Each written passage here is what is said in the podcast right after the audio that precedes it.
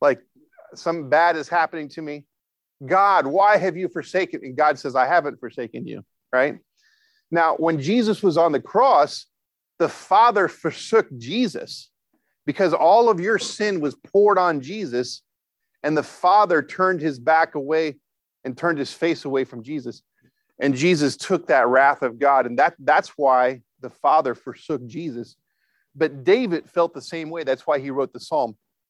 But the answer was, God says, I have not forsaken you. So the minute you feel like God has forsaken you, he has not forsaken you, right? But you can still have the question. You'll still feel that way. Next question.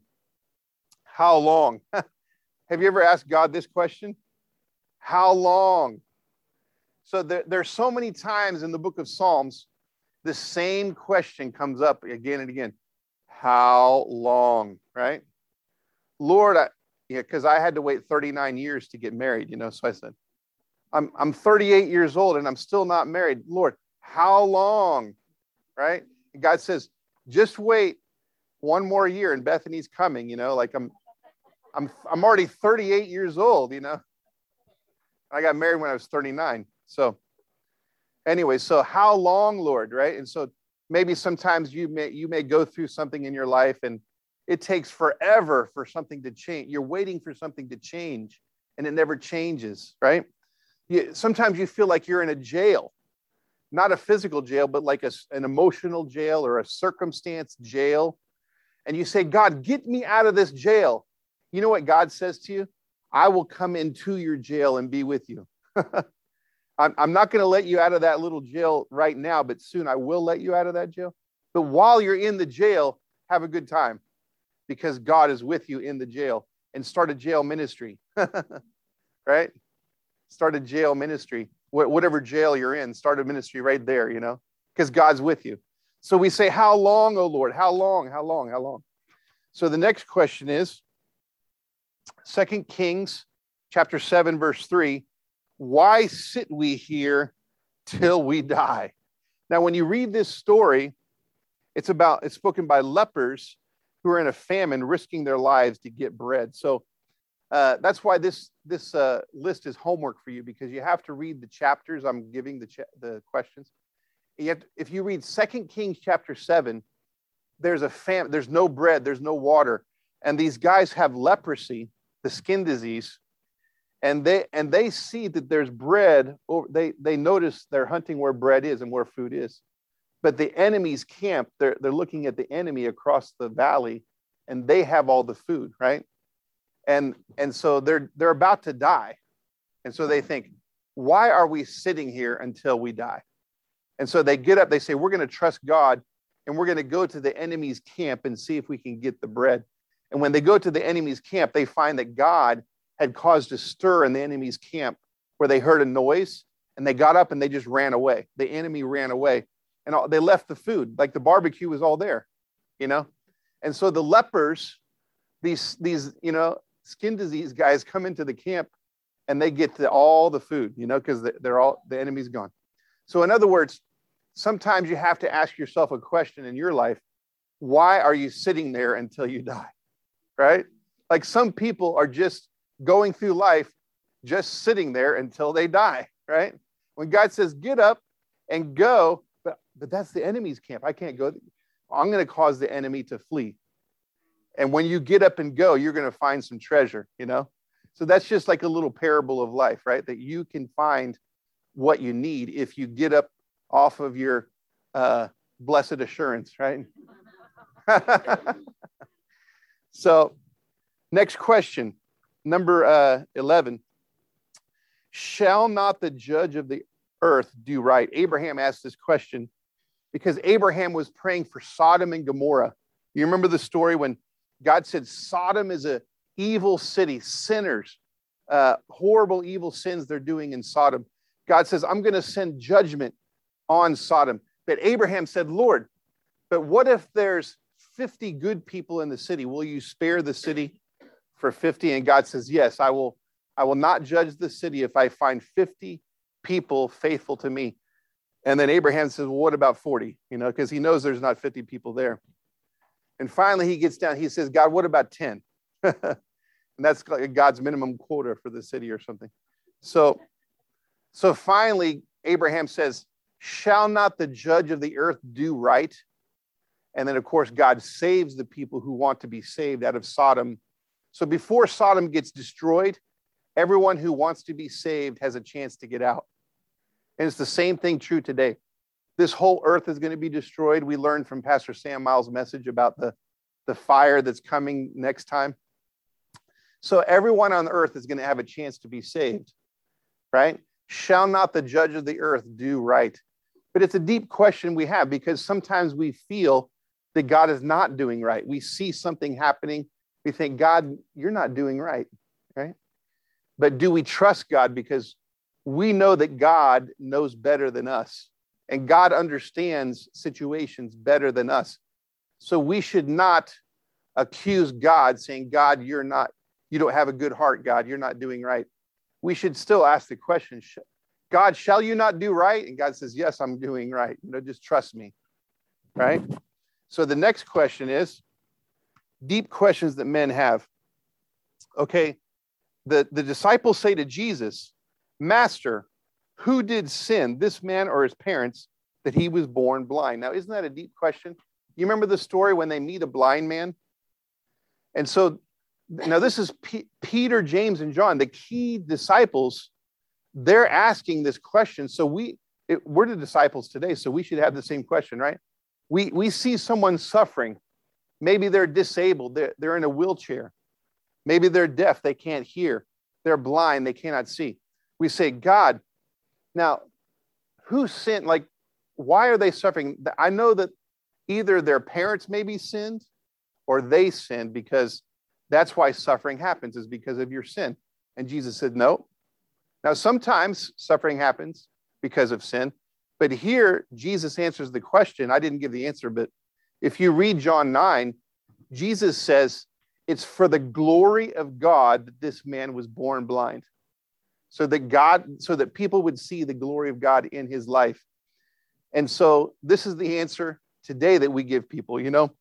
I love the story of people who have gone through living in a wheelchair, and then they, instead of complaining, they minister to other people with wheelchairs, Like, for example, this famous woman named Joni Eareckson Tada, who has been paralyzed all of her adult life. And she was angry at God because she got paralyzed, and she's sitting in a wheelchair. She's saying, God, why? Did I sin that this happened to me?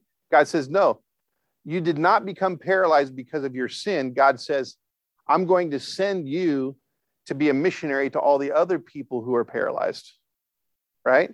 And so Joni Eareckson Tada took that wheelchair and she traveled the world. When she went to Africa and India, where Bethany and I go, you see people who don't have wheelchairs and people who are paralyzed, and their family is ashamed of them. And the family will hide these disabled people behind closed doors and not allow them to live a full life. And so Joni's ministry would travel to these places and say, bring out your disabled people. We're going to have a party for the disabled people. We're going to celebrate their life, and we're going to give free wheelchairs. We're going to give education, and we're going to give care for the caretakers. We're going to give respite care for those who care for them.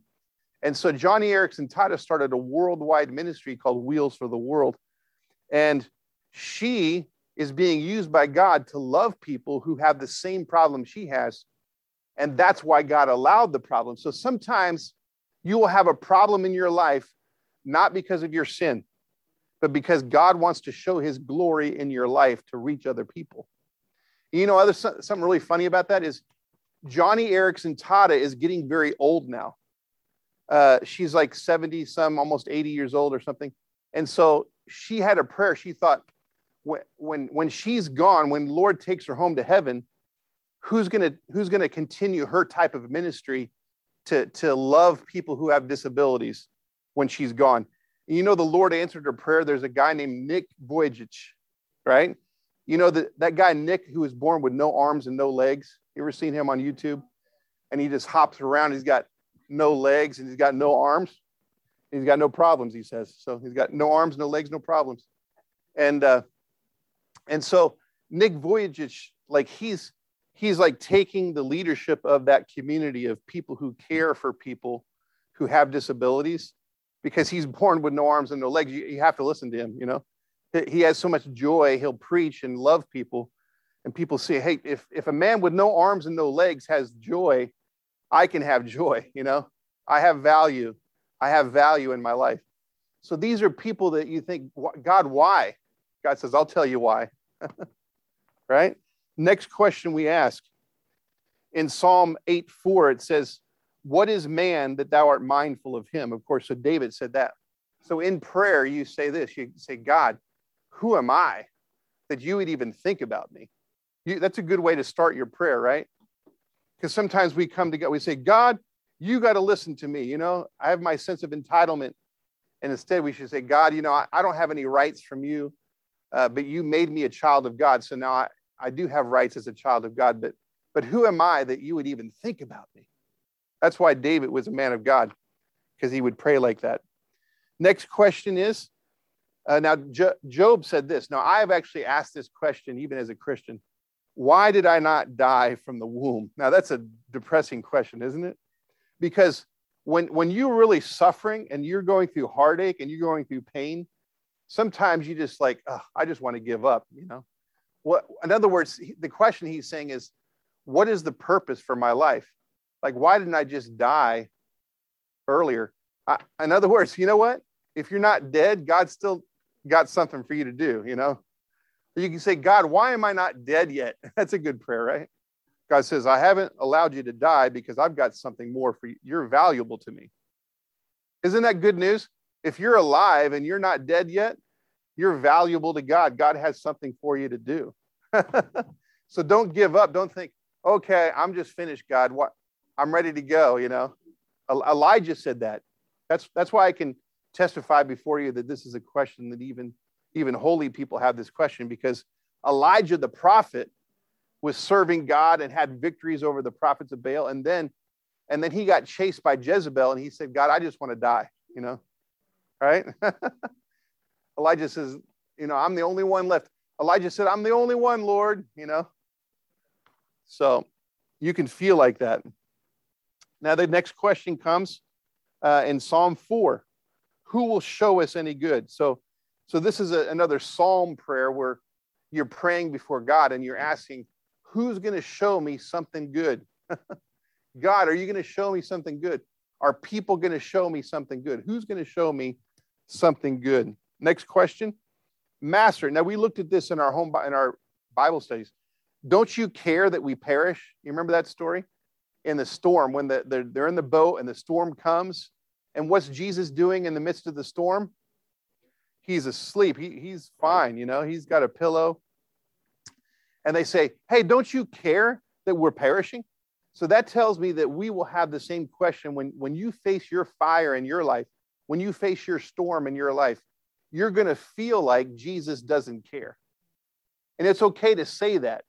Jesus is not offended by your question, although he will rebuke your faithlessness, right? So don't you care? All right, the next question in Matthew 11. Now, John the Baptist says this, art thou he that should come, or do we look for another? John the Baptist, a doubter, asked Jesus this question, even after John the Baptist already had heard God's booming voice from heaven saying, this is my beloved son, hear him. Now, this is a deep question right here. I want you to meditate with me. These are questions I want you to think through. John the Baptist, great man of God, has already been used by God to introduce Jesus. This is the Son of God. This is the Messiah. And John the Baptist sends all of his disciples to Jesus. But then John the Baptist gets put in jail, right? Soon, the evil King Herod is going to cut off the head of John the Baptist. It's coming pretty soon. In the meantime, what is John the Baptist doing? He's all alone. His food is probably horrible. He's having doubts. Can you believe that he would have doubts? Oh, holy men never have doubts, right? I know since I've become a Christian, I've never had a doubt. No, I've had doubts lots of times because John the Baptist says, Jesus, are you really the Messiah? I know I said that you were, but are you really, you know? So you know what that tells me? You're going to feel the same way, aren't you? Sometimes, like, if you go through those deep valleys, you're going to feel, you know, is Midtown Baptist Temple really my church? You know, is the Bible really the Word of God? Is Jesus really my Savior? Like, you're going to question everything, especially in your suffering, right? And God will give you the answers. God will say, yes, you know, yeah, God will give you the yes. And Jesus answered John. He says, go tell John the Baptist this, the blind are receiving their sight, the lepers are cleansed, the dead are being raised to life, the gospel is being preached to the poor people, and tell John he'd be blessed if he's not offended at me, right? So Jesus didn't say yes. He gave a clue.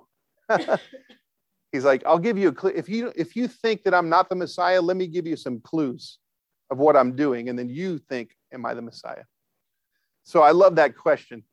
But then see, after Jesus gave him that clue, then Jesus, if you read the context of Matthew 11, the people say, who was John the Baptist? And Jesus says, there has not been a greater man on the earth except for John the Baptist has been the greatest man on the earth. Now, can you believe that? Jesus built up John the Baptist as the greatest man after John the Baptist doubted, right? John the Baptist said, Jesus, are you really? And Jesus said, you know what? I want you guys to know something about John the Baptist. He's a doubter. He's a coward. No, right? Jesus did not badmouth John the Baptist. Jesus said, John the Baptist is the greatest man who ever walked the earth after he already heard the doubts, right? And Jesus will say the same thing about you. Jesus thinks you're the greatest, you know? You just don't think you're the greatest, right? So, next question, number 18. In Romans chapter 7, the Apostle Paul says, you know, the good things that I know I should do, I don't do. And the bad things that I know I shouldn't do, that's what I'm doing. Who shall deliver me from the body of this death? Romans 7. The next verse says, I thank God through Jesus Christ. Therefore, there is no longer any condemnation for those who are in Christ. Right? So the answer is, Jesus will deliver you from the body of this death. And there will be no condemnation for you because you're in Christ. And when you realize that you're in Christ, then you get full of the Holy Spirit and the flesh is just suddenly forgotten. Like, you're so busy with the Holy Spirit, your flesh, I forgot about my flesh, you know, because you're so full of the Holy Spirit, your flesh just, it's gone. But you still ask this question, through the crisis of your sin problems, you say, who will deliver me from the body of this death? It's Romans 7. So read that chapter for your homework. Next one is number 19, Psalm 116. What shall I render unto the Lord for all his benefits toward me? That's the right question. So this is a question we should ask in prayer every day. God, you've been so good to me. What shall I give to you? God, you have first given to me. Now I give it back to you. Right? And I like this little parable about a father who's giving his child some blessings, some food or whatever. And the father is just giving to the child. And the child says, oh, Father, thank you. You've been so good to me. What should I do for you? And the father says, ask for more. I hear God say that to me sometimes. I say, God, now what should I do to perform to show you how thankful I am of what you've done for me? And God says, ask for more. You know, that's a way to pay God back, is to ask for more. In other words, you're not doing anything. It's God's doing it for you. Okay. And then the final question I have is, I typed out the whole story. Okay. If you look in the notes, in this little story, I'll read it. And one said, be content, I pray thee, and go with thy servants. He's talking to the prophet Elisha. And the prophet answered, he says, I will go. So this prophet Elisha, he went with them and he came to the Jordan River. They cut down, they're cutting down wood with their axes. But as one was felling a beam, he's cutting the wood with the axe. the axe head fell into the water. Boop. And he cried, and alas, master, for it was borrowed. It's not mine. I borrowed that tool from a friend. And the man of God said, where fell it? And he showed him the place, and he cut down a stick. So he took this stick from a tree. He put the wood in the water, and he cast it thither. And it says, the iron did swim. Therefore, he said, take it up to thee and put it in his hand, and he took it. So this is a funny little story that as you read the Bible, you read a lot of stories of like, what does that mean? What's happening there in that story? This is Old Testament weird stuff, you know? But see, the prophet, the man of God, there are people relating to God through him. And this man is just trying to do his work in the field. And an accident happens. You ever had an accident happen to you? And then you lose something. You ever lost something? Like your keys, Sean? Or no, your phone. Oh. Your phone. You ever lost your phone? Sean lost his phone a few weeks ago. But then the Lord brought it back. Your phone swam. Because the axe head gets, and then he finds it, and then the prophet causes it to come up, and it comes back to him. And your phone swam in the water. But the question is that I love stories like this in the Bible because it gives us like our psychology. And so the prophet of God says, okay, you lost your axe. It was an accident, right? You had this emergency because it was borrowed. It wasn't my axe.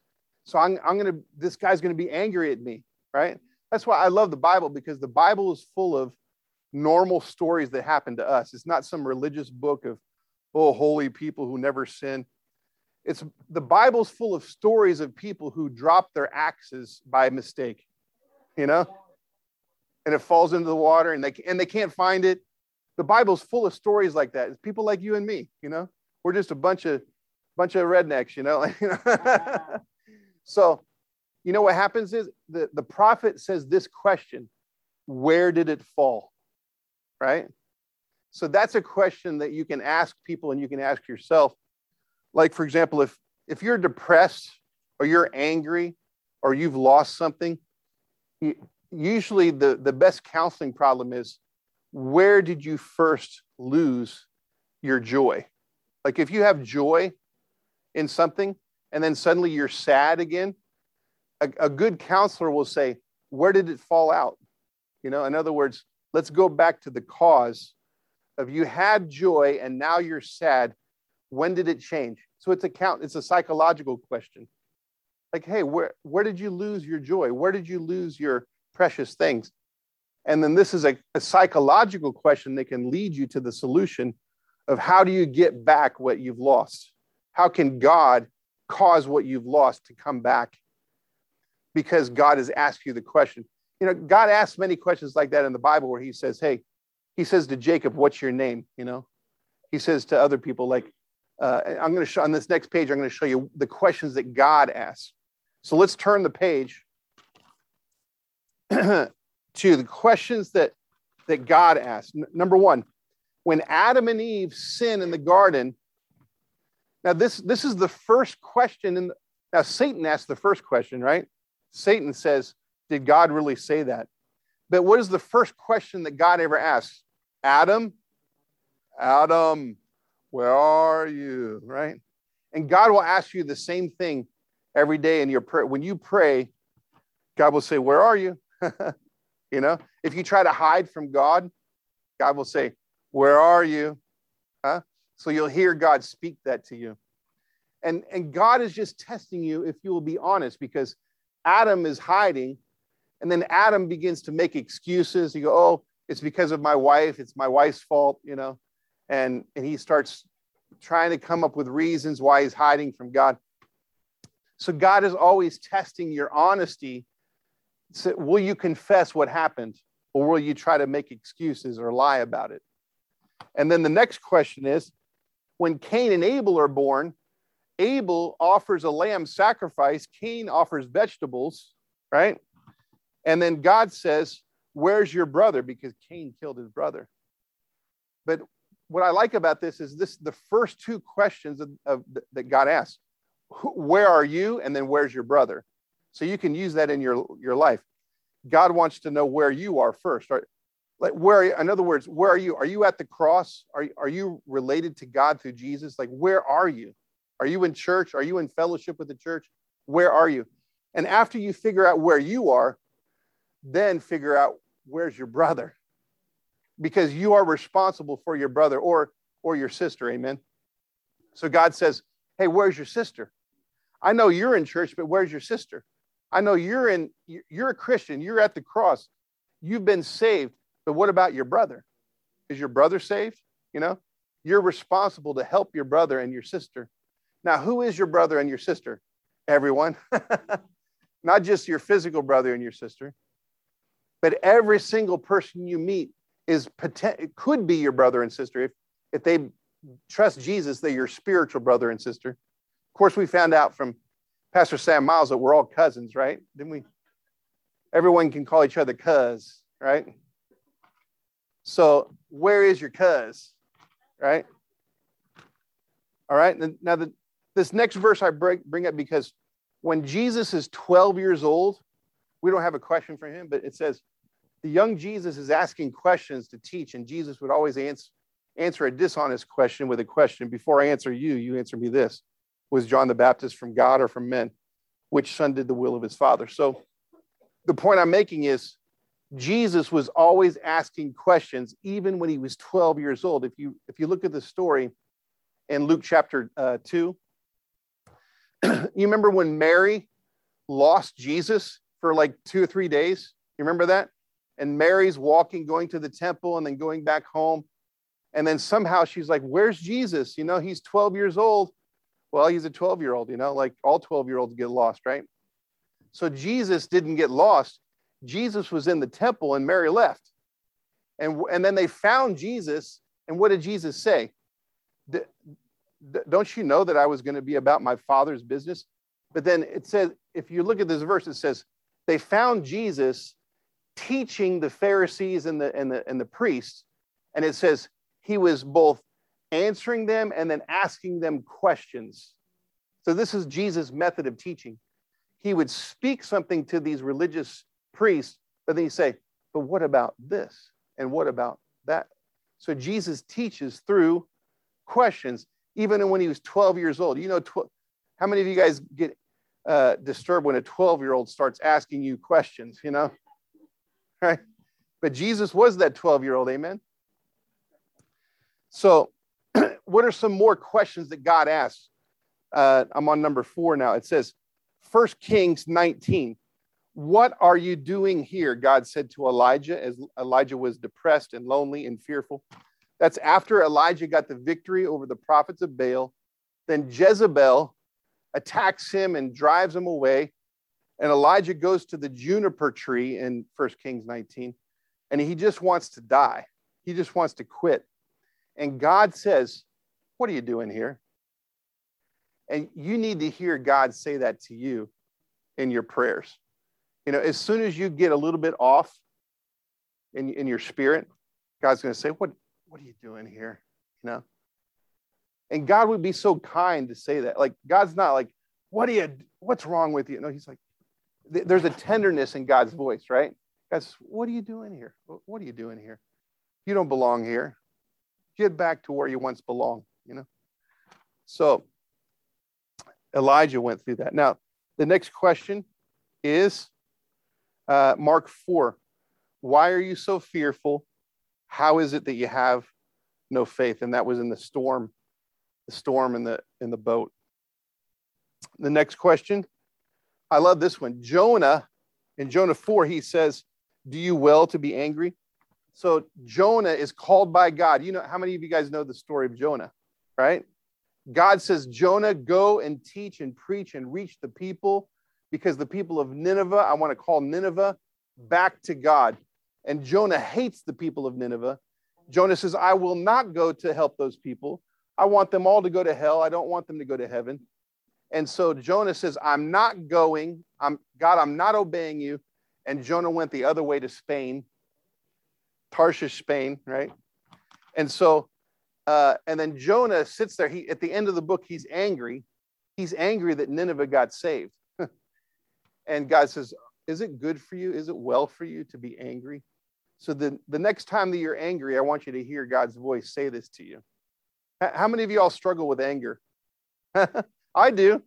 I get angry all the time, right? Road rage. But sometimes our anger is more than just like an instant road rage. But sometimes our anger is like building over some circumstance or some person. And it's like day by day. And you start thinking about that one thing and it just starts to make you angry. And so God, you need to hear God's voice in this question as you pray.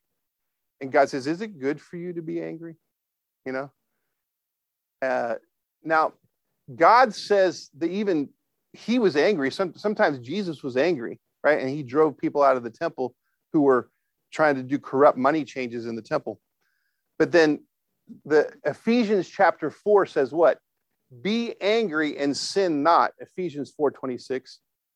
Don't let the devil have place in your life, Ephesians 4. But it says, give your anger to God and forget. It says, forgive. It says, before the sun goes down, forgive. So isn't that a good way to live life? Is that every day you get angry, but before you go to sleep, forgive and give your anger to God. Because God's going to say, you think it's good for you to go to sleep angry? And you have to say, no, God, it's not good for me to go to sleep angry. And take the forgiveness pill before you go to sleep, right? So even if you don't feel like forgiving, you don't feel like giving your anger to God, but just say, God, I don't feel it, but by faith, I give it to you. And then your feelings will come after that. Okay. Next question. Matthew 20. Is it not lawful for me to do what I will with mine own? Is thine eye evil because I am good? So that's when God is blessing people and people are complaining, why did they get that? And I deserve that. And why did they get that? You know how we get jealous sometimes and think, God, why did you bless them with that? And why did you, but I think I deserve more and they don't deserve that. That's in the parable that this question comes from. So Jesus says, is it not lawful for me to do what I want with my own people? I will do what I want. And yet we question God, why God does this with that person and does that with this person. And so God will take the question, but God says, hey, I can do what I want with my own people. And you be content with me. Whatever God does for you, you be content. And don't be jealous of what God did for someone else. Right? Because you know what? None of us deserve anything, right? So we can't complain if we get a little bit. Like, I didn't even deserve that, God. Thank you, you know. And if somebody else got blessed more than me, I'm happy for them. Can you be happy for others who get more than you? Huh? God will deliver you. If you have this jealousy, God will deliver you. Like, yeah, I'm glad that they got more than me, you know. Okay, the next question is. We're on John 21. It's Jesus said to Peter, and Peter was wondering what the plan of God was for John. Peter says, Lord, what about this man? And Jesus rebuked Peter and said, what is that to you? You follow me. So Jesus is saying, hey, John is going to do this. And Peter says, well, but what are you going to do with it? And Jesus said, hey, don't worry about what I'm going to be worry about what you're going to do before me. Don't worry about what they're doing. Worry about what you're doing and what I'm calling you to do. All right, next question. In Luke chapter 24, when the women are coming to look for Jesus' body and Jesus is risen from the dead, the angel says, why do you seek the living from among the dead? The angel asking the women in the graveyard. So I hear God ask me this question all the time because sometimes I'm looking in the wrong place for life. And God says, why are you looking for the living among the dead? Like we go out into the world and we're looking for life in the world. And God says, the world is dead. You know, why are you looking for life out there? Look for life in here. You know, look for life in Jesus, in the Bible, in the church. You're going to find life there. Amongst the dead, you won't find the living. But if you get alive in Christ, you'll find life. So look for life in the right places. Next question. Now, God asked this question to Moses in Exodus 4, verse 2. What is in thine hand? Cast it down to me. And God says to Moses. So I've heard many preachers use this verse, and they'll say, how do you find your calling, like what God wants you to do? Because Moses is in the beginning of Moses' calling before God. Moses says, I can't speak, right? You remember that? How God says, go speak to Pharaoh. And Moses says, oh, I stutter when I speak, right? And so God says, what is in your hand? And he had a rod, right? And so he said, throw it down and then cast it before God. And then that rod will become the rod of God, he says, right? So this rod, with that rod, Moses parted the Red Sea, right? So that's a parable of our life. We can use it for our life. It's saying, hey, you may not be good at something, but what are you good at? Like, what's in your hand, right? And what's in your hand means what you can do. There's a lot of things you can't do, but what can you do? What's in your hand? And you can do, and then take what you can do and lay it before God and say, God, I give this into your service. And because I'm good at it, I'm going to use it for you, God. You know?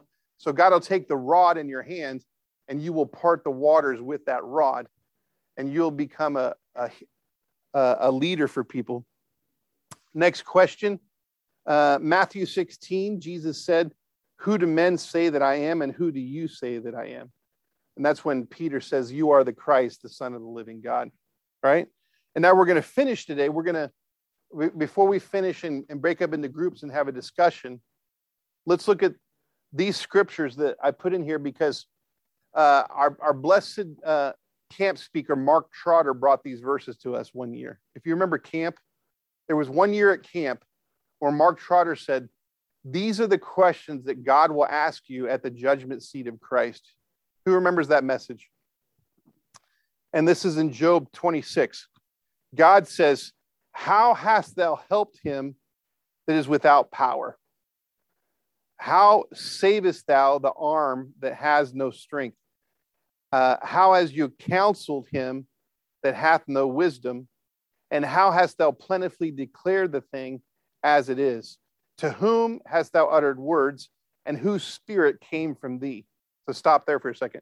So Mark Trotter preached a message on those questions, and he said, what if God stood before you and asked you these questions? Like, how are you counseling people? How are you helping people who can't help themselves? And how are you speaking? Are you speaking the thing as it is? Are you speaking the truth? And then when you speak, what spirit is coming out of you? You know, like when you speak, are you saying the right thing, but the spirit's wrong? It has to be the right spirit and the right words coming out of you. So those are questions that we may hear when we face God face to face, and we know we're saved, we know we're going to heaven, but then God is giving rewards. And some get more rewards than others because of how they've lived their life by the grace that's flowing through them. And then I finish with this, that when Job is complaining through the book of Job, and Job lost everything and he's suffering, you know, the number one thing, and we can discuss this in our groups as we divide up, the number one thing that Job is asking, as you read the whole story of Job, Job says, you know what? I trust God. I believe God. I'm not going to deny God, but I only want one thing. I want God to show up, and I want God to explain to me why he let these things happen in my life. Why did I lose everything? You remember the book of Job, right? And so what happened? Finally, at the end of the book of Job, he's tired of hearing every man's voice. I want to hear God's voice. Finally, God shows up. And when God comes to Job, and Job says, finally, God's going to answer my questions. Did you know that God never answered his questions? Instead, God said this, right? Who is this that darkeneth counsel by words without knowledge? Gird up thy loins like a man, for I will demand of thee. Answer thou me. Where wast thou when I laid the foundation of the earth? Declare if thou hast understanding. So that's how God sometimes will answer you. Like, God, you must answer my questions. God says, no, I have some questions for you, right? And then you start saying, oh, who am I that I thought that I, you know, was something? Like, let me worship God and like, hey, anything I get is a blessing, you know? So let's break up into groups of, we have men over here and couples. We have couple here with Scott. We have ladies on this side. And now just pick any one of these questions that we discussed today and say, hey, what do you guys think about these questions? And just discuss the question, you know, pick one or two, and then pray together, and then we'll be dismissed.